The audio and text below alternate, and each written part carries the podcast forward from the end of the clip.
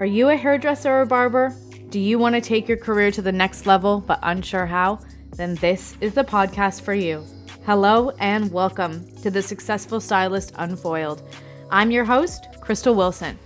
I've worked in the hair and beauty industry for the last 10 years, working my way up through some of the largest salons from each corner of the globe. Throughout my career, I've always been infatuated with the industry influencers the people who have been able to make a name for themselves and have a flourishing career as a hairstylist. On this podcast, I'll be sitting down and talking to hair and beauty professionals who have taken their career to the next level. The ones who have gone from working behind the chair to exploring another avenue within the industry.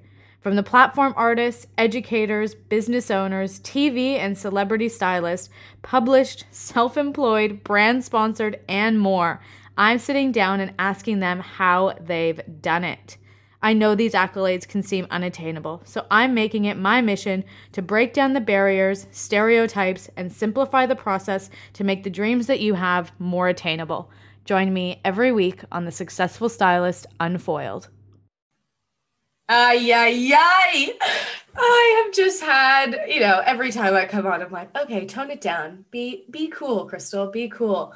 But I have had an incredible conversation with the one and only Sam Villa, who is a big deal. And, you know, everybody is a big deal to me. So I appreciate whether, you know, you've got two followers or two million. I'm happy to hear from you and hear your story and your experience. But this was a really big moment for me. And I felt that having this opportunity to pick his brain was something I could not not to take him up on. So I have sat down. He's the global artistic ambassador for Redken. And he also is somebody who you would recognize, I'm sure, from social media and YouTube and his face popping up and teaching you and inspiring you. And we have had a beautiful conversation about how he came up in the industry.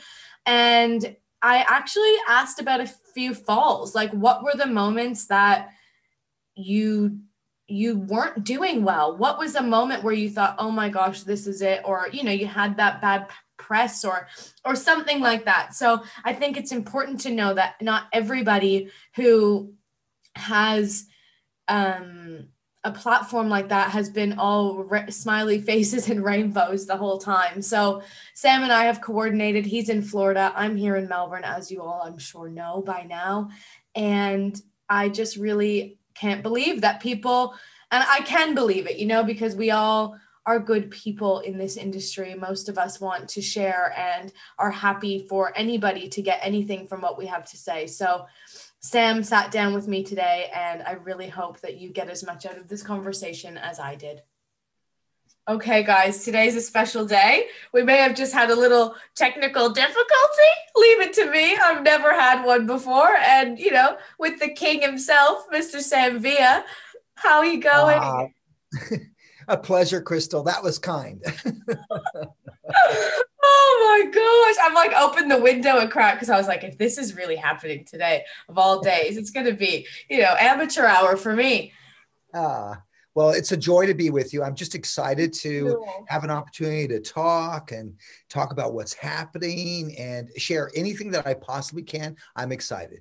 I love it. Well, I think that something that our visions maybe align on is the education part of the industry. And that's something that with you strikes a chord with me when I watch you, when I listen to you, and I hear your um I guess your ethos for what you're trying to get done, I it resonates with me. So I would maybe I don't know how much you know about me and this platform that I've started, but I'd love to maybe give you a little synopsis Please. of where I'm at, and then we'll really just dive into you.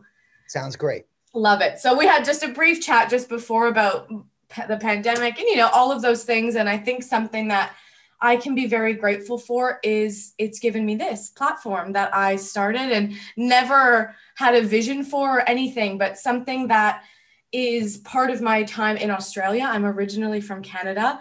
Is that I am on a sponsorship visa. So that means I can work only for the employer that has hired me. So instead of being able to maybe do working for, say, in your example, Redken and the salon and get out doing education, those things are limited to me because I'm on a sponsorship. So mm-hmm. this year, the salon shut down.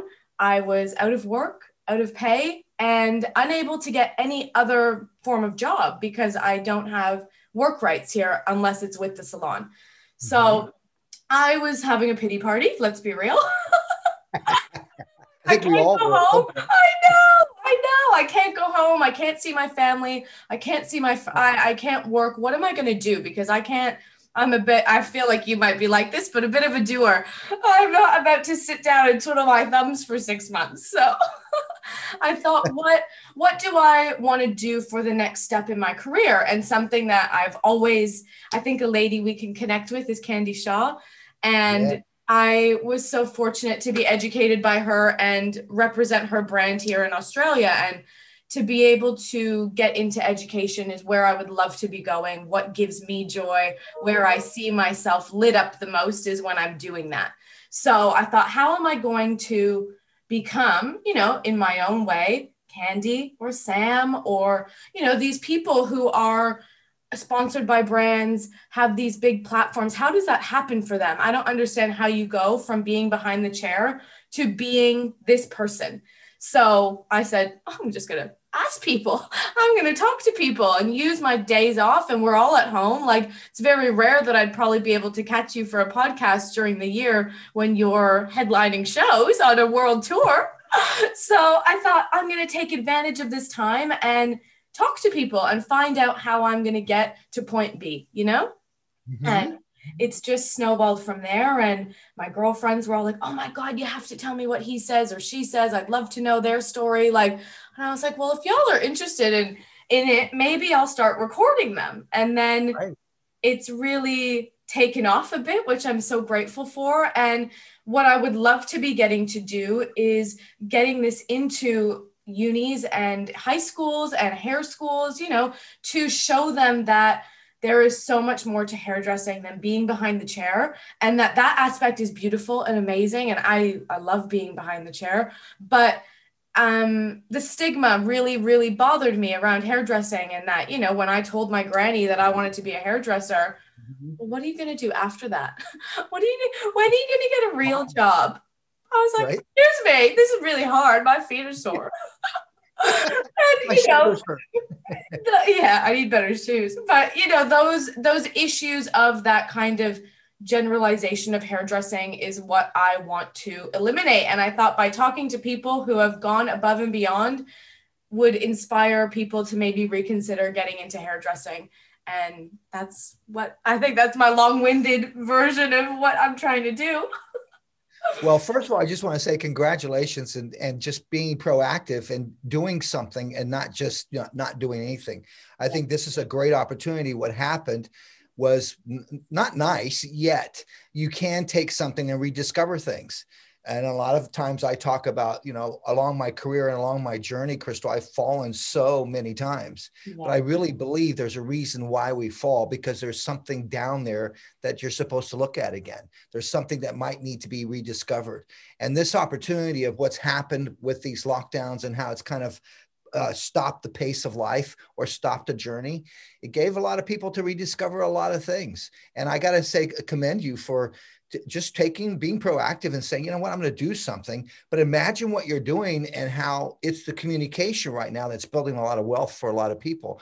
And mm-hmm. these things where a lot of people are doing zoom a lot of people are talking it's really uh, creating a lot of connections.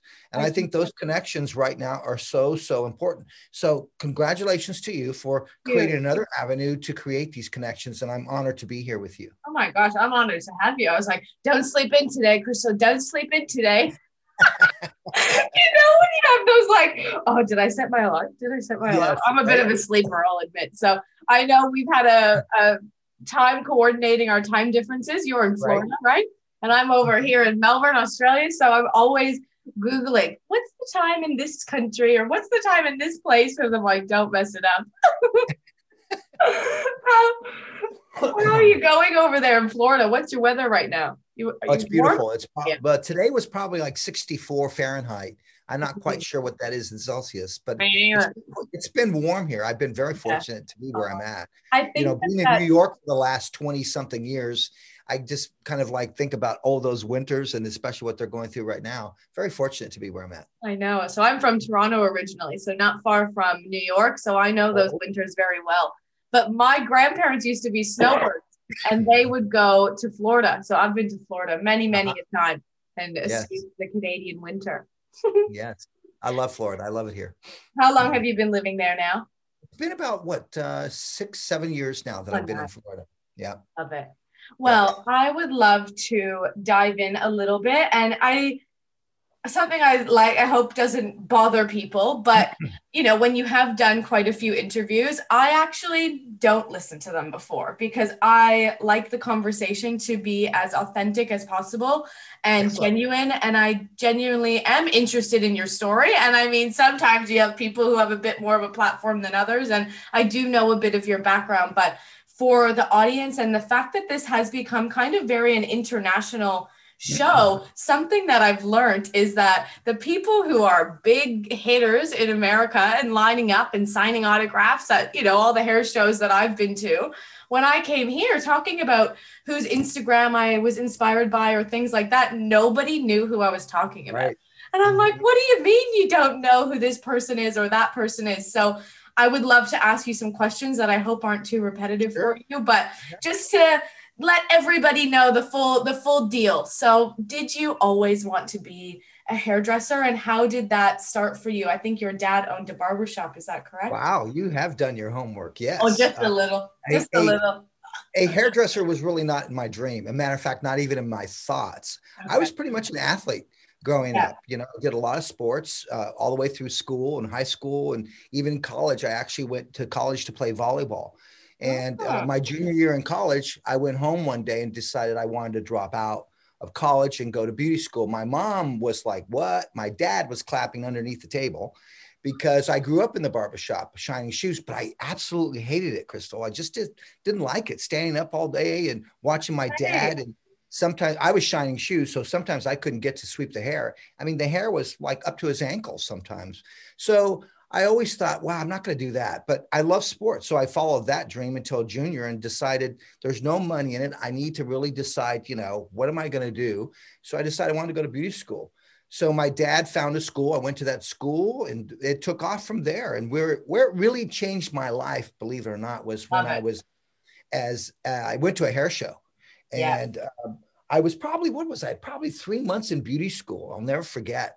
And I'll never forget that weekend prior to the show, my teacher came up to me and she said, Sam, I go, uh, yes, I, it was, what was it? Miss Lisa? No, it was Miss, I can't, she was German, Miss Uta, Miss Uta, she was oh. German. And I said, yes, Miss Uta. And she said, your rollers are falling out underneath the dryer. You need to go put them back in. And Sam, you might want to consider doing something else. So that just, my shoulders just went, what? Yeah. And I walked back and sure enough, so I put them back in and that just really hit me like, oh gosh, what have I done? Uh, maybe I made the wrong decision. Well, my dad called me up that evening and said, Hey, what are you doing on Sunday? I said, Dad, I'm not doing anything. I don't have any money to do anything. He goes, Well, we're going to go to a hair show. I go, What's that? He goes, That's where you learn what's the latest. You learn things. He goes, Be ready at seven. I'm going to pick you up early. I go, What time does it start? He goes, 10. I'm going to pick you up early. So he picked me up and we drove into San Francisco. I'll never forget. And I go, Dad, who are we going to see? He goes, We're going to see Vidal Sassoon. Now, this was 1976. You weren't born. Okay. 1976. And this was when Vidal Sassoon, Redken actually brought him into the US and he came into the US.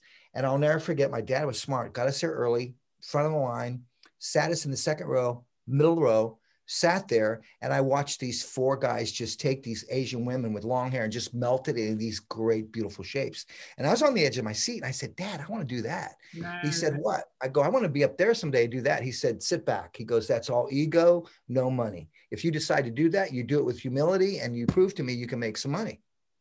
So, you know, Crystal, I went back to school and now I had purpose. I had intent. I had purpose. It wasn't necessarily yeah. a goal. I was going to prove my dad wrong. Yeah. So about a month later after that, my teacher's like, what's gotten into you, man? You can cut a straight line. Your rollers aren't. I said, I'm going to be, I'm going to be a platform artist. And she kind of rolls her eyes. A what? Yeah, I went to see Sassoon and blah, blah, blah. And she's like, oh, Sam. So that's how my journey started. And at any given time after I got out of school, any given time I had an opportunity to teach, I would share or teach.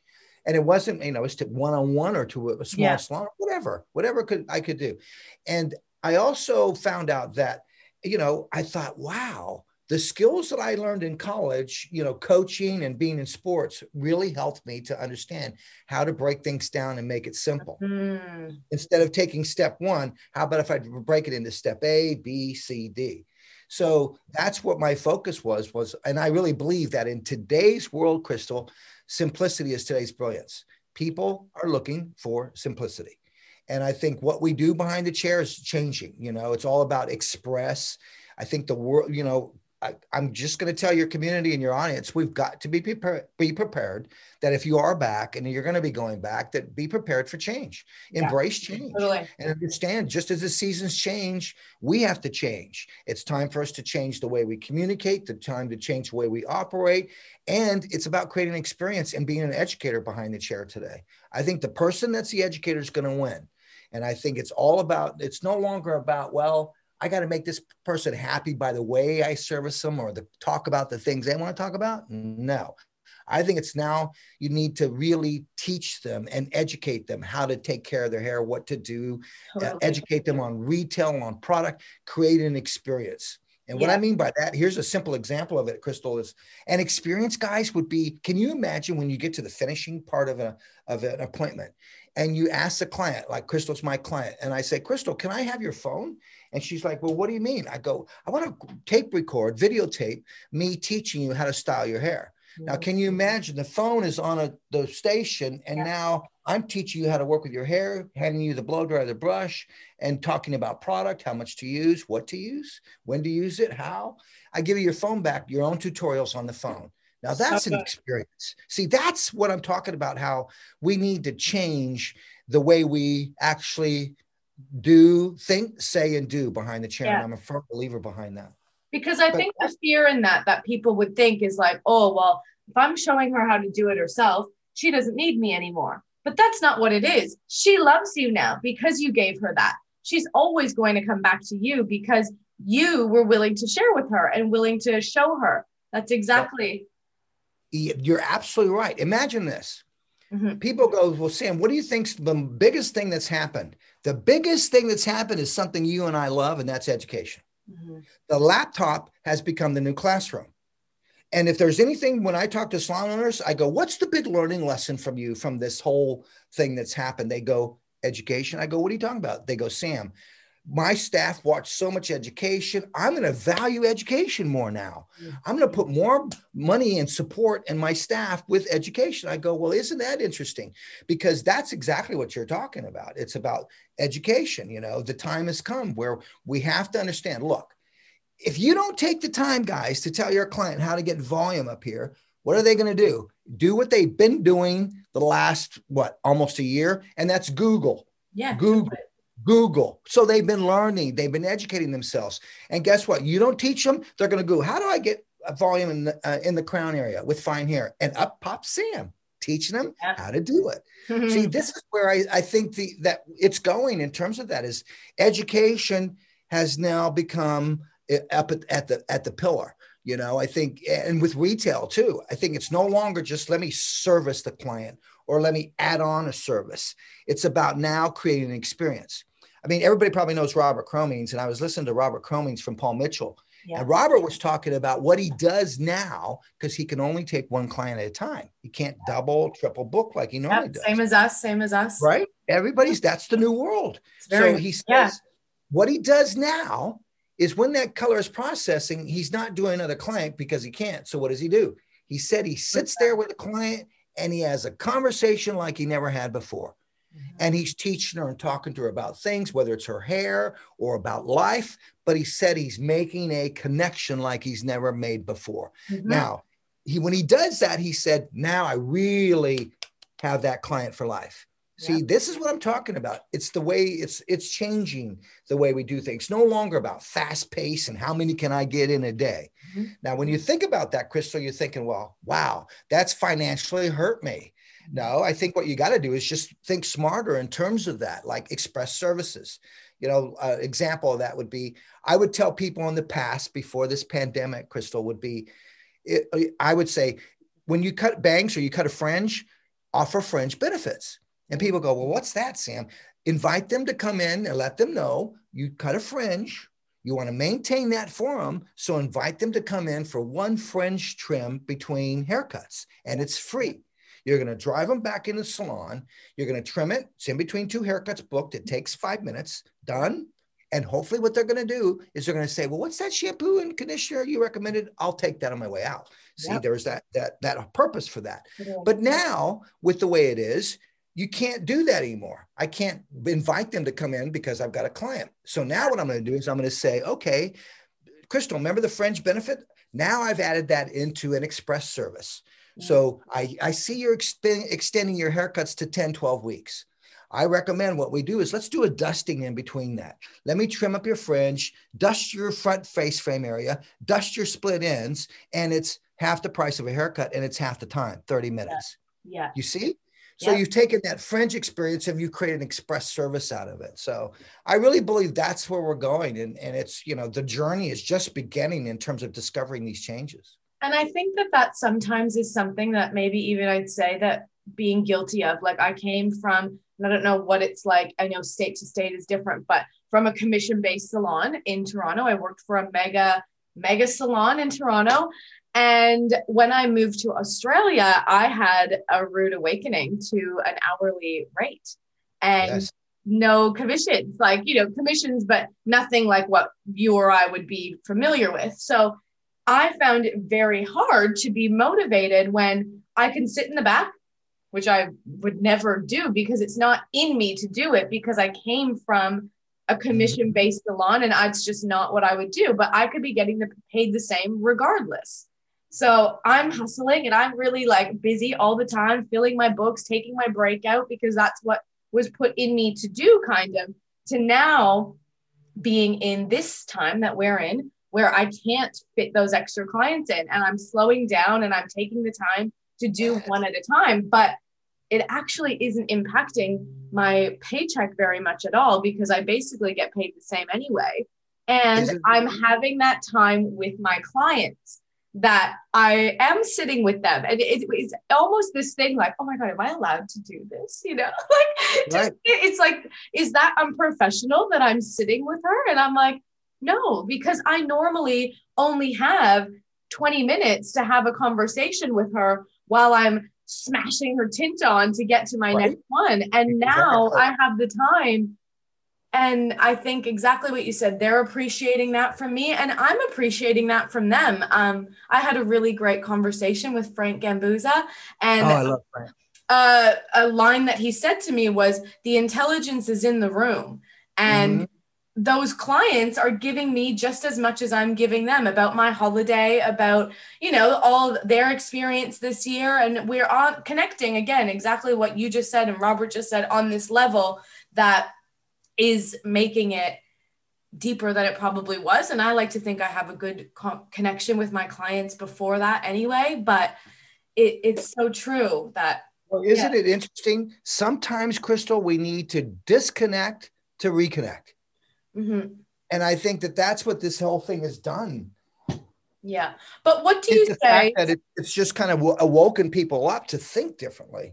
Go yeah. ahead. Sorry. No, no, no worries. So I just want to roll back to your dad saying to you about the platform artists and being like, there's no money in that or things like that. And now we're talking about reducing our services.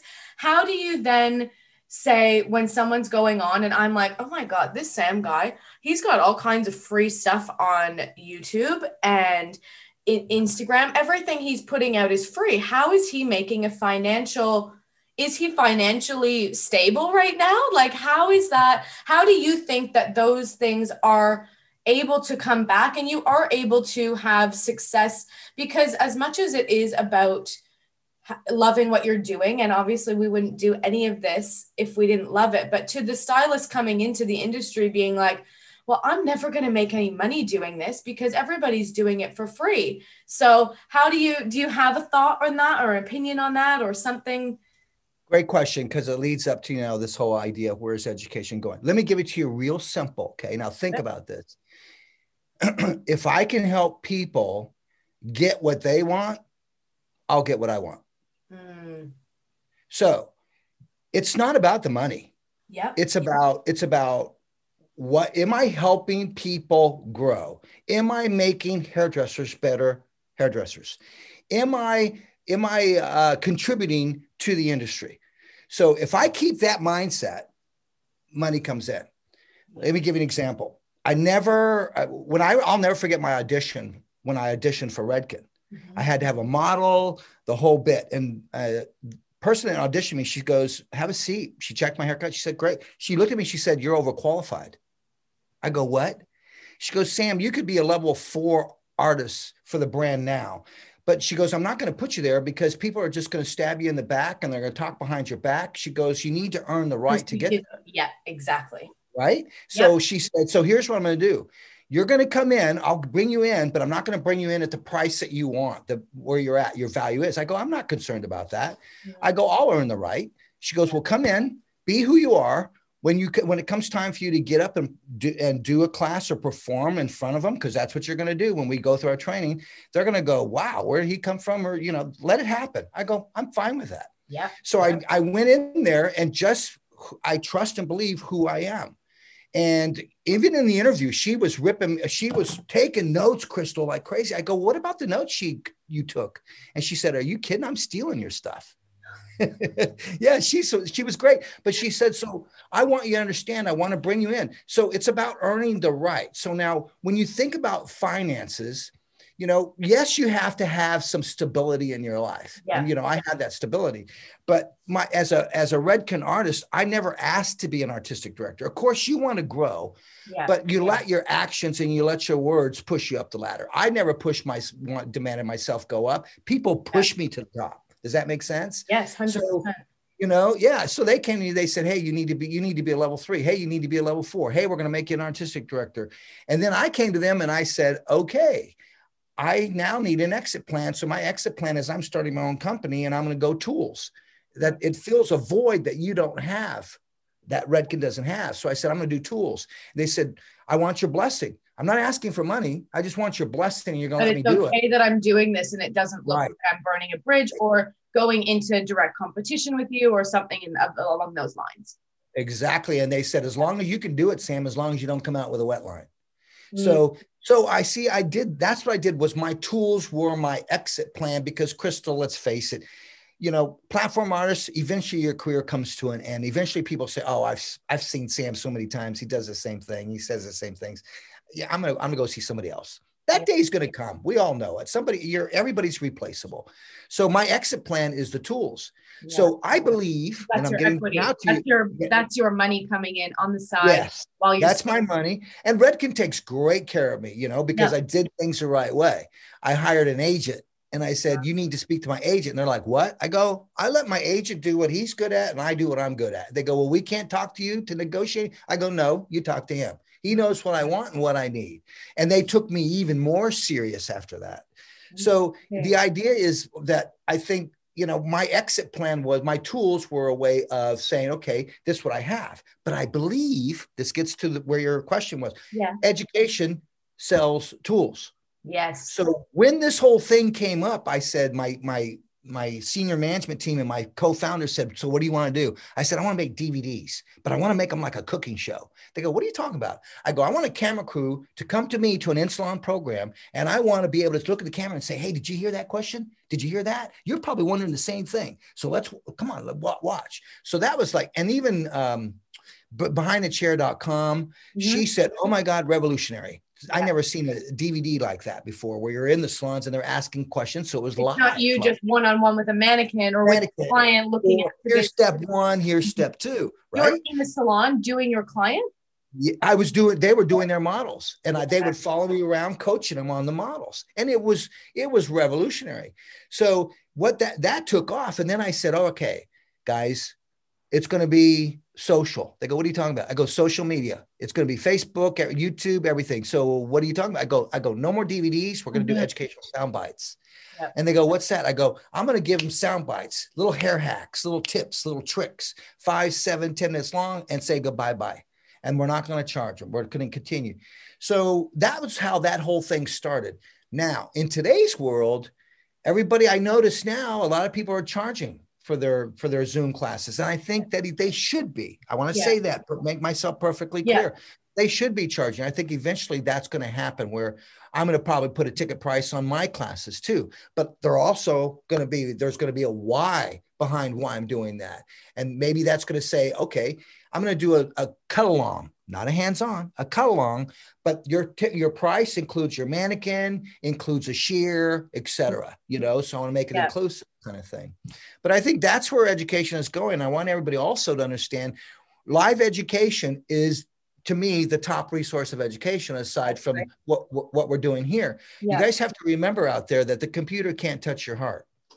a live event can touch your heart. Oh and God, a prime example of that was when I was doing a class and this little this girl back back in the room kept asking questions and then her last question was, you know, what do I do when I work at a salon of 15 people and I'm the only one that goes to educational classes. And when I get back, they want to know what I did and they want me to share it with them. Should I be charging them? And I told her, no. I said, you share it with them, pay it forward because when you teach somebody, it's going to anchor it and you're going to learn even more. I said, but I'm going to be really transparent. You're in the wrong salon. Mm-hmm. I go, how many salon owners? I thought he said it. salon owners raised their hands. I go, I bet you guys want to hire this girl right now mm-hmm. because you're in the wrong salon. Yeah. And I guarantee you, before you leave this room, you're going to get job offers. Now, had it been a Zoom class, that yeah. might not have ever happened. But totally. the fact that it's a live event, she had offers after that class. Yeah. That she said salon owners were coming up to her and saying, Hey, come and work my salon. Here's my card. Here's my card. So that they were offering her to be involved in a more team environment atmosphere than where she was. Yeah. I think you're 100% right. And your story of your Vidal Sassoon moment, I had that at the Behind the Chair show in New Orleans with Sonya Dove. I was mm. weeping, like absolutely bawling. And my, my, my best friend was beside me, who's also a hairdresser. And she's like, Are you crying? And I was like, This is it. Like, I knew it. I watched her and I was like, This is it. This is, I, have had a few of those aha moments before of knowing. Mm kind of climbing the ladder. I knew I didn't want to work in a salon where I was getting my hair done as a kid. And then I saw a lady doing it from home and I was like, oh, that's really cool. Like I never thought about it that way. She's got her kids home. She's making dinner while my foils are sitting and I'm paying her a hundred bucks an hour. Who do I know who's getting paid a hundred bucks an hour? Right. And then it evolved into the salon that I went to and then the hair show. And I went to the hair show and I said, this is it. And I've always felt like I was never that great at anything. You know, I played soccer, played a bit of musical instruments, you know, bit average, not the best. I got into hair and I was good at that. I was good at the connection. It, it, it instantly worked for me. Am I the best stylist or colorist? Maybe not, but I love the people aspect and I love the talking. And I think that's my gift is doing this. And you know maybe i'm not going to be on stage showing you how to cut hair but i can be up there talking. I'm good at talking. That's half the battle isn't it?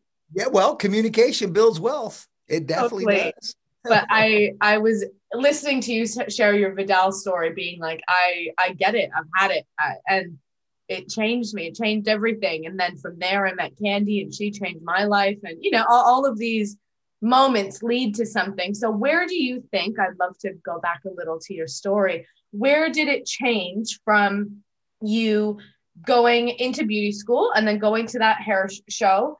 And how did you then progress through? Did you work at a salon? When did you start being able to kind of make this name for yourself and now you are the global artistic director for redken. So how did those things start happening for you well, when I was uh, once I got out of beauty school, I had an opportunity. I worked at a salon right behind the chair. It was a it was a great salon, loved it.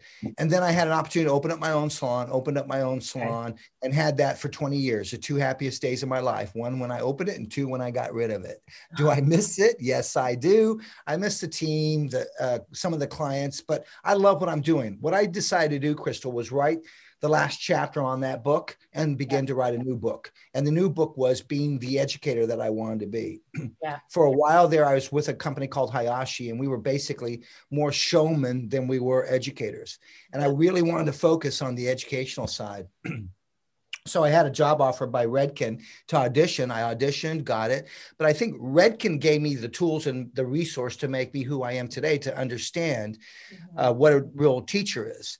And yeah. it's more learner focused than it is me standing in front of you guys and telling you, you need to do it this way or that way.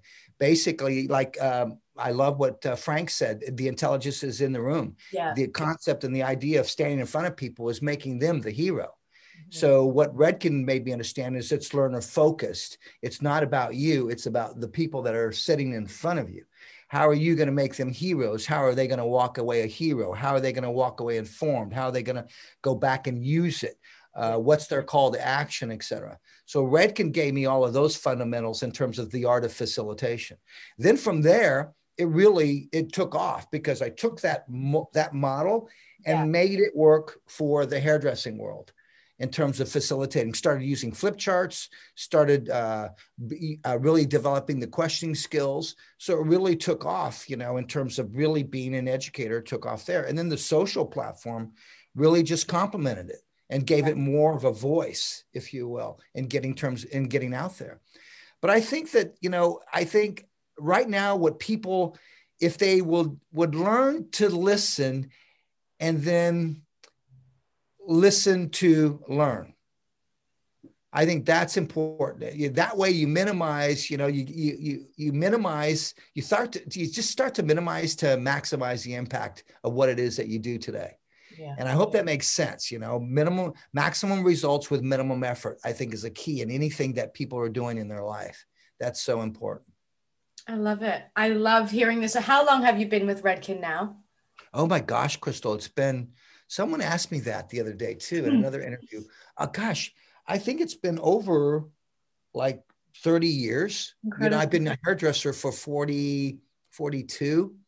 42 years. So, and what do you yeah. think has made that relationship with Redken stick? Because I think something that happens a lot is movement within the industry, within salons. What do you think for you are those things that have allowed you to stay with Redken or, you know, that you've seen through your experience with owning a salon or not? Like what what makes that relationship work for you? Is it that they let you dream and let you come up, have your own identity as well or the financial reward or the team that you're with? What what's kept that together? All of the above. I think you know one of the things is this is that i really made a decision and a lot of it came from the coaching from my dad was look find a company a brand that you love and stay there. Don't become a somebody that you don't want to you're moving from company to company to company because then people aren't going to believe what you have to say yeah because here the I am telling you how much I love Redken, and next week I'm telling you how much I love Wella. Well, I love them both. Uh, yeah, totally. I, lo- I love them both. I really you know, do. a little bit of this for that, a little bit of this for that. You know what yeah. I mean? But I love them both. But I think the idea was he said it, respect. You know, he goes integrity. You know, he goes, if you move from one place to another to another, you tend to lose that respect. You lose that integrity. And he was speaking from experience because, you know, he he was a Redkenite from the beginning. And he always told me, if you're ever going to get with a company, get with Redken. So the day I signed with Redken, he was ecstatic. But that's number one. Number two is I knew I didn't want to move from one. Number two was I I I found that I had to, what's my lane? You know, I found my lane within that brand and I stayed in my lane. And when when it was time for me to speak, I spoke with intent and purpose. So I earned respect. And I think that's important. But most of the reason why I've stayed with Redken is because we've made a connection. I like to say we're connected at the hip. And that connection is they gave me the resources and they see the value of who I am and what I stand for. Yeah. So I think because of that, it's created a connection and a, a, let's say a marriage, if you will, that's uh, uh, that's been inseparable for so many years. Now, will there come a time when it's time for me to move or for them to say, Sam, goodbye? Who knows? I think that day or that time could come. Who knows, though? I'm happy where I'm at. I'd like to, you know, be Kobe, Kobe Bryant, and in my career with that team. But who knows? But I gotta say, it's the resources. They take very good care of me financially. They they they respect my my uh, time. Um, and they've given me the resources to make me who I am today as a facilitator. So that's why it, you know we've had such a long relationship together. I love that. I love hearing that. So what um how do you feel like it changed? When did it change that you were then headlining the main stage or you know how how did that happen was that because you were affiliated with redken and redken had that platform and then now it's turned into you a bit or is it the same is it simultaneous the the two of them together I think it was simultaneous, but I think what ha- what happened was when it really took off for me was when I started my own company, mm. and then I started using the social social yeah. as a platform to teach and educate. Because, you know, and and don't get me wrong when I say this, but being on the social is what really put my name out there. Yeah, you know, I was in a Redken bubble. Yep. And the way I got out of that Redken bubble was by being my own brand outside in social. Being you. So yes, exactly. And and Redken saw that and they saw, oh my gosh, look at all the new people he's bringing into mm-hmm. Redken. They were following me into Redken. So yeah. it was something where that respect is still there. They respect what I want to do. I respect what because they see it's a win-win. So I think the idea was when it really exploded was when I took off on my social and the following just kept going. And then people go, God, how did you build that following? Mm-hmm. Guys, it's just education. It's when I made the decision to do social, my alarm would go off every morning at 6 a.m. When I made the decision to do social, my alarm went off at 5 a.m. Because mm, you needed that so I, hour to. Exactly. Every morning I was doing that. Uh, that hour was devoted to social. Now, I don't suggest that's a good habit in the world today, maybe not for everybody, but for me at that time, it was something I needed to do. It was the commitment. Mm-hmm. So, you know, if, if, you know, people go, How'd you get where you're at? And the, here's what I tell you guys if I can do it, you can do it. The only difference between you and I is maybe the commitment and maybe the practice. Yeah. But you're a human being, I'm a human being. You can do it if I could do it. Yeah. And do you think that that social media, so sometimes I think I have my own answer for this, but is this oversaturated um, place? And I mean, through this year, if anyone was going to be an educator, they came up this year and they were hopping on. So, what do you think sets it apart for why you've gone to? I don't, I don't even know how many. You have like eight hundred thousand followers or something crazy, don't you? Mm-hmm. I was yes. going to say a million, but I think that's pushing it a little bit. Maybe not. it, how, what do you think set it apart? Do you think that it was just being yourself, or were you hashtagging or tagging thing like posting in all the Facebook groups? Check out this video I made. Like, how did you start getting it to be your name that they were seeing and following? It was consistency. I think that's so important that people need to understand consistency. You got to have, you know, posting. You know, it's it's there's a whole thing in terms of a strategy behind it and you have to understand the strategy in other words it's like i tell rick you can't do one post a week it's not going to work yeah. That's not how you build a following. It's called consistency. Anything in, li- in life, success is part of being consistent and committed and doing things with integrity.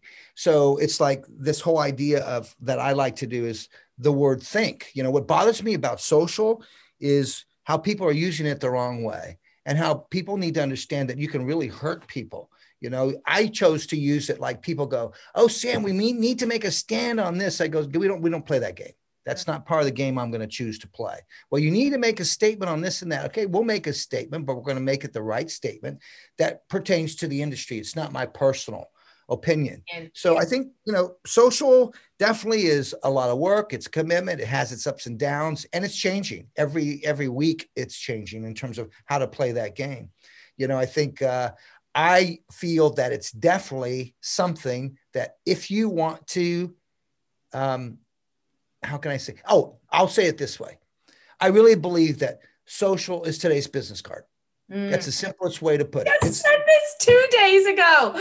I was just talking about business cards the other day, and I said I could not tell you the last time I gave a business card. Right. I give my Instagram. Exactly. Social exactly. is the new business card. Mm-hmm. You know, my smile is my logo. yeah. You know, my the way, way good ones. my smile is my logo and my personality is my business card. Yeah. But how people feel when they walk away from me after experiencing me, that's my trademark.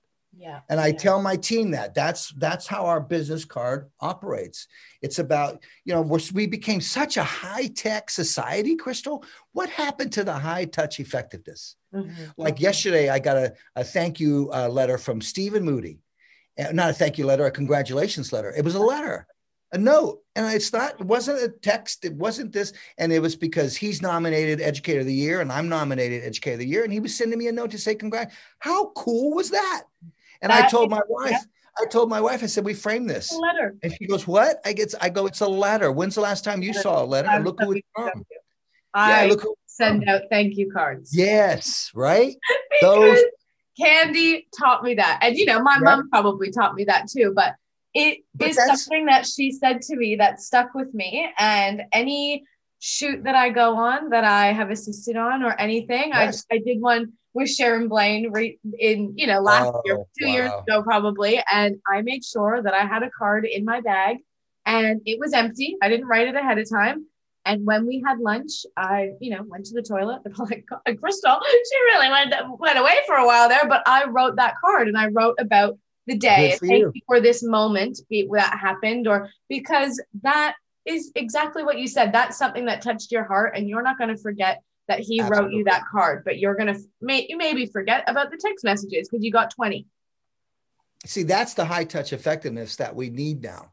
And I think that a lot of salon owners that are listening to this remember that because I think a lot of times it's more than just a text message or a phone call or an email. It's really that personal little touch of a thank you card makes a big difference. That that connection. And I know you said you had a salon and sold it, so you don't have a salon anymore, right? No, I have a handful of clients I try to and test things. I don't, I'm not a believer where, you know, I can't be telling the salon owners or salons what to do or stylists what to do. I really feel that I've got to try and true and test this technique. I do a lot of research. You know, I'm not, I- I'm not a visionary. I'm not a rock star. I'm not a genius. You know, I'm a hairdresser who chooses to be a teacher. So mm-hmm. that requires research, research, research. I'm not an inventor. I haven't invented anything. And I don't claim to invent anything. I'll take things that I see, I'll dissect them down, and then I'll alter it so it makes sense to me and it makes sense to you. That's important to me as a teacher.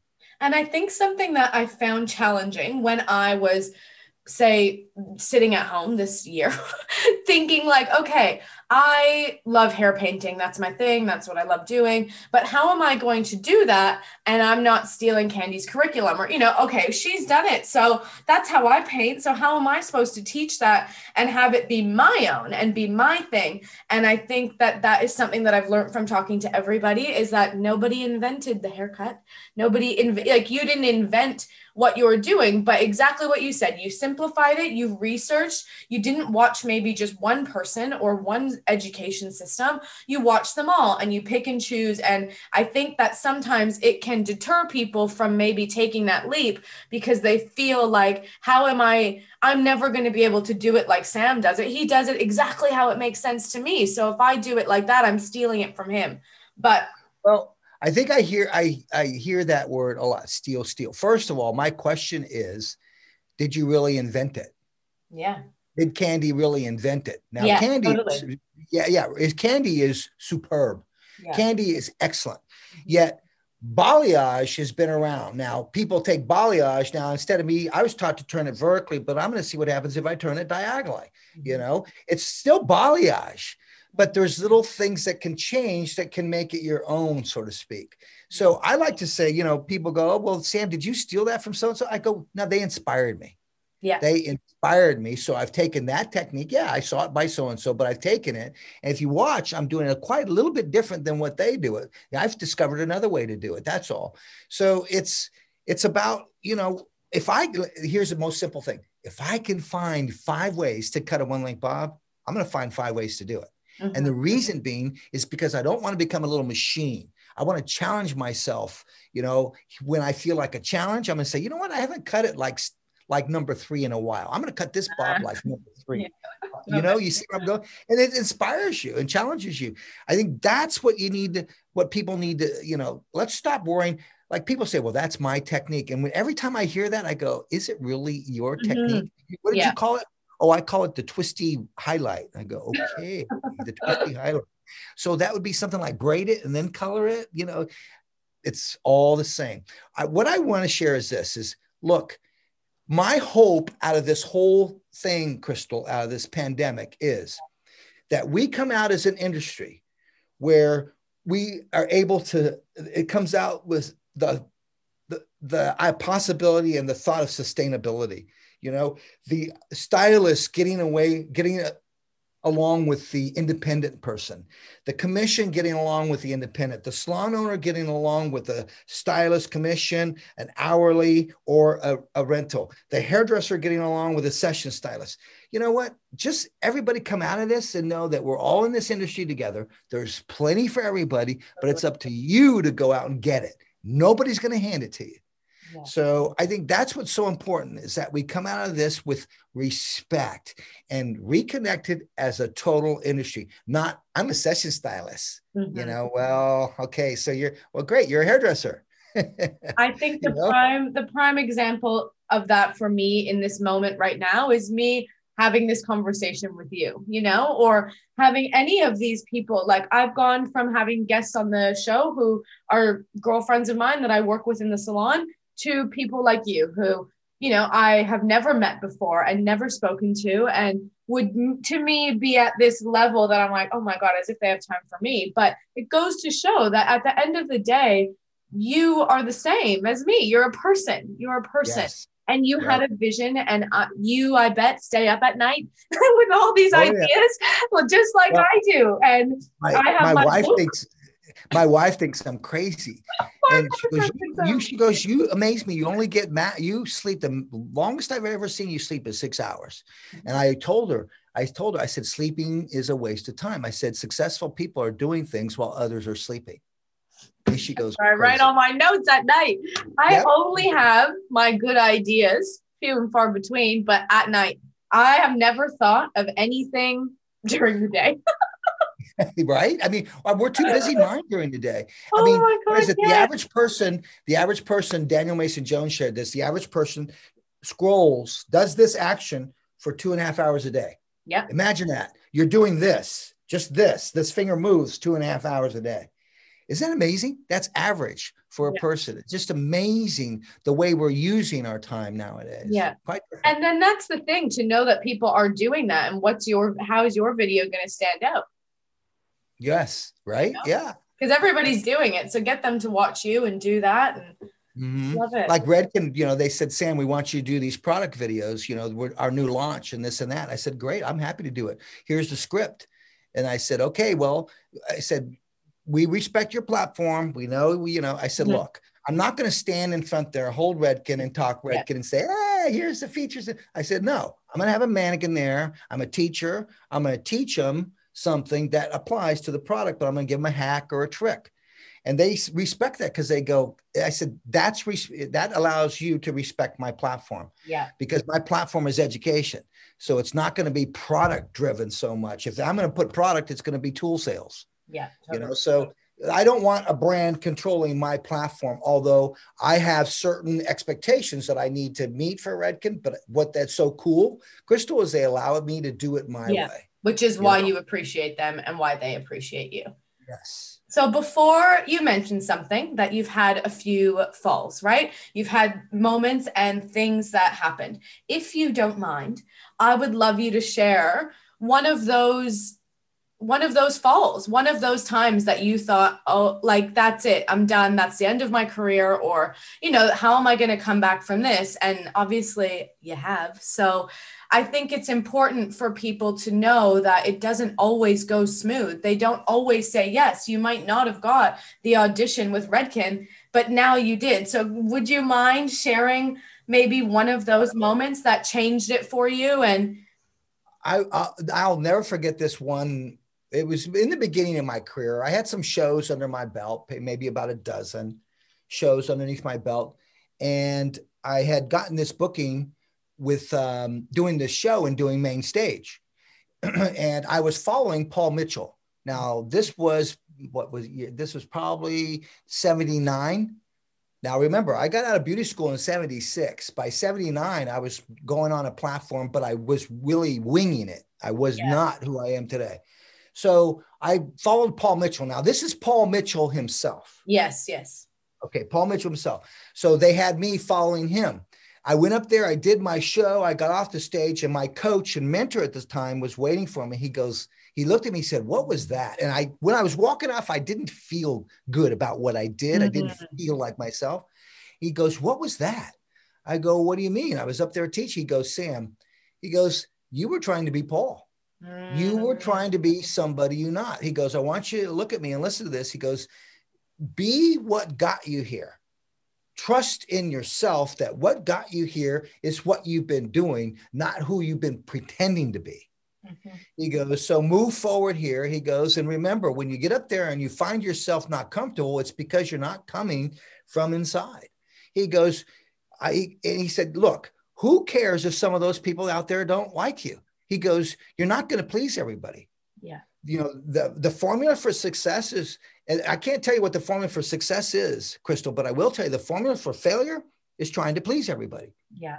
So for those stylists out there behind the chair, remember, put out 100 to 110% to that guest that's sitting in your chair.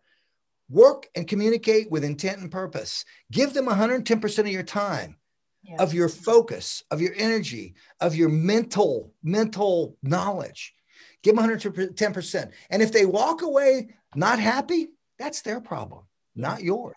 Because you, you know you were you. Whereas if yeah. they walk away and they're like, well, she was really annoying. But that was the one time that I that I had fallen was that time when I fell and I thought, ooh, you know, and I've gone there before. I've come back and I felt that again. I thought, oh, that wasn't good. I was trying to be, I was trying too hard. You yeah. know, it's a matter of me just taking a deep breath and say, okay, you know, let's go out there, let's share, take a deep breath. Uh, you know, people go, do you ever get butterflies? You know, I'll never forget doing uh, the hair expo. Yeah. And and going before I went up on stage, I was so nervous. I mean, here, I right? In Australia. Nervous. Yes, I have so much respect for the Australian hairdresser. I'm not, I'm serious here. Yeah. I respect the Australian hairdresser. They're one of the most creative that I know. You know, I think they're Scotland, a tough crowd. Tough yeah. crowd. Do you think? In New Zealand, yeah, tough mm-hmm. crowd indeed. And mm, New yeah. Zealand, same thing. Very, very talented. So, you know, when I went there, I had butterflies and people go, Sam, you're nervous? I go, and I go, look at me. And I was shaking. My palms were set. They go, wow, you get nervous? I go, look, the day I don't get nervous, something's wrong. That yeah. means I'm taking this for granted and it's time for me to do something else. So butterflies and those things are good. You know, it's a matter of how you control ego. I mean, ego is really good, guys, and it's a good thing to have. But my question is, how do you control it? How do you manage ego? because ego is all about letting go. Let go of your ego and there is no fear. You, you know, success will come. You know, success is like ch- uh, chasing a butterfly. The more you chase it, the more it eludes you. But if you focus on the task at hand, success will land on your shoulder. So good. I really love that story. Thank you for sharing that with us. You're welcome and okay, I just heard you say one more thing, and then I'll, you know, we'll figure out where how we'll wrap up. I feel like I could never wrap up. but how, when you said you came off the stage and your coach was the one who said it to you, do you have a business coach or a mentor or I know you have people now, like I was coordinating with your people for this event like how did how did that happen? Or do you think that's something that's really important? Do you have a coach for the hair industry or for your public speaking? What? Call call whoever it is that you go to whoever it is that you go to for support whoever it is that you go to for reasoning for answers you know call them your coach call them your advisor call them your mentor call them where, whoever you want but I think you need to have someone. I think, you know, eh, like when I'm on a photo shoot, you know, I, am asking people, what do you think? And they're like, you're asking me what I think? Mm-hmm. I go, yeah, two, uh, two sets of eyes are better than one set of eyes. And, you know, I think that so it's so important, guys, don't try to do things by yourself. So whoever you have, whether it's a life coach, whether it's a, a mentor or just a friend, that you go to. I think those people are important. That person at that time was one of my best friends, who mm-hmm. also was at the time, I was very fortunate, was a client and who also supported me in opening and investing in my first salon. So that became friendship. Then it became a business partnership. And believe it or not, to this day, that person is still one of my co founders of my brand. Wow. So I think coaches are important. I think right now, you know, I, I don't know about you, but I see I get the same feeling from you that you do a lot of research. You know, mm-hmm. I do a lot of research, a lot of reading, a lot of I'm on the computer uh, yeah. doing a lot of research. And I think that's important. So the computer can be a great coach, but I think it's important to have someone by your side uh, uh, or be surrounded by a, a team. And I'm so fortunate to be surrounded by the people I'm surrounded with. Amazing. I feel the same that the the people that I have around me, whether it's in my professional life or my personal life, you I, I, couldn't do it without them and i couldn't have done this year without having good people and good people like you having this conversation with me is what makes me get through that you know being away and on the other side of the world but you know i'm not by myself i've got good people around me but it, it makes a difference and i think these conversations make a difference and i hope that people you know hear what we have to say and what you have to say and i feel very grateful for your time and that you have yeah, sat with me. My pleasure. Are you kidding? I'm glad that we had the opportunity, and I guess I'll leave your your people with this. I really think that um, you know there's so much out there right now, mm-hmm. and it's it's some people say to me, "It's so much, Sam. It's too much." You know, I recommend that what you do is you grow your compliments versus your comments. Mm. And, you know, so if you focus on that and listen to that statement because it applies behind the chair. Yeah. You know, grow your compliments versus your comments. The good Lord gave us two of these and one of these. we need to listen with intent and purpose. And then when we use this, we use it with intent and purpose. But listen to understand before you seek to be understood. Love it. You know, that's something that I well, people will find funny is that all my American guests, say you, Frank, Candy, uh, you guys love um, a saying or an expression or these things, but I think that that is something that sticks with you when you are in an education setting or anything, a life conversation. Those expressions stick with you, and I just think it's funny because you you do them as well, and it it, it warms my heart. Oh, good. Well, I'm glad they do. well, thank you so much for sharing your time with me. And I have definitely learned from this. And yeah, def- definitely exactly what I wanted to get. So I just really appreciate you sharing the time with me. My pleasure, my dear. Whenever you see me at a show, always come up and say hi. Remember, you have a friend. Mm-hmm. And once again, thanks for reaching out. And if we get an opportunity, let's do this again. Oh my God, I would love to. Thank you so much. Thanks for listening to this week's episode of The Successful Stylist Unfoiled. Don't forget to follow, like, and subscribe on Spotify, iTunes, and YouTube to get all the notifications of our weekly episodes.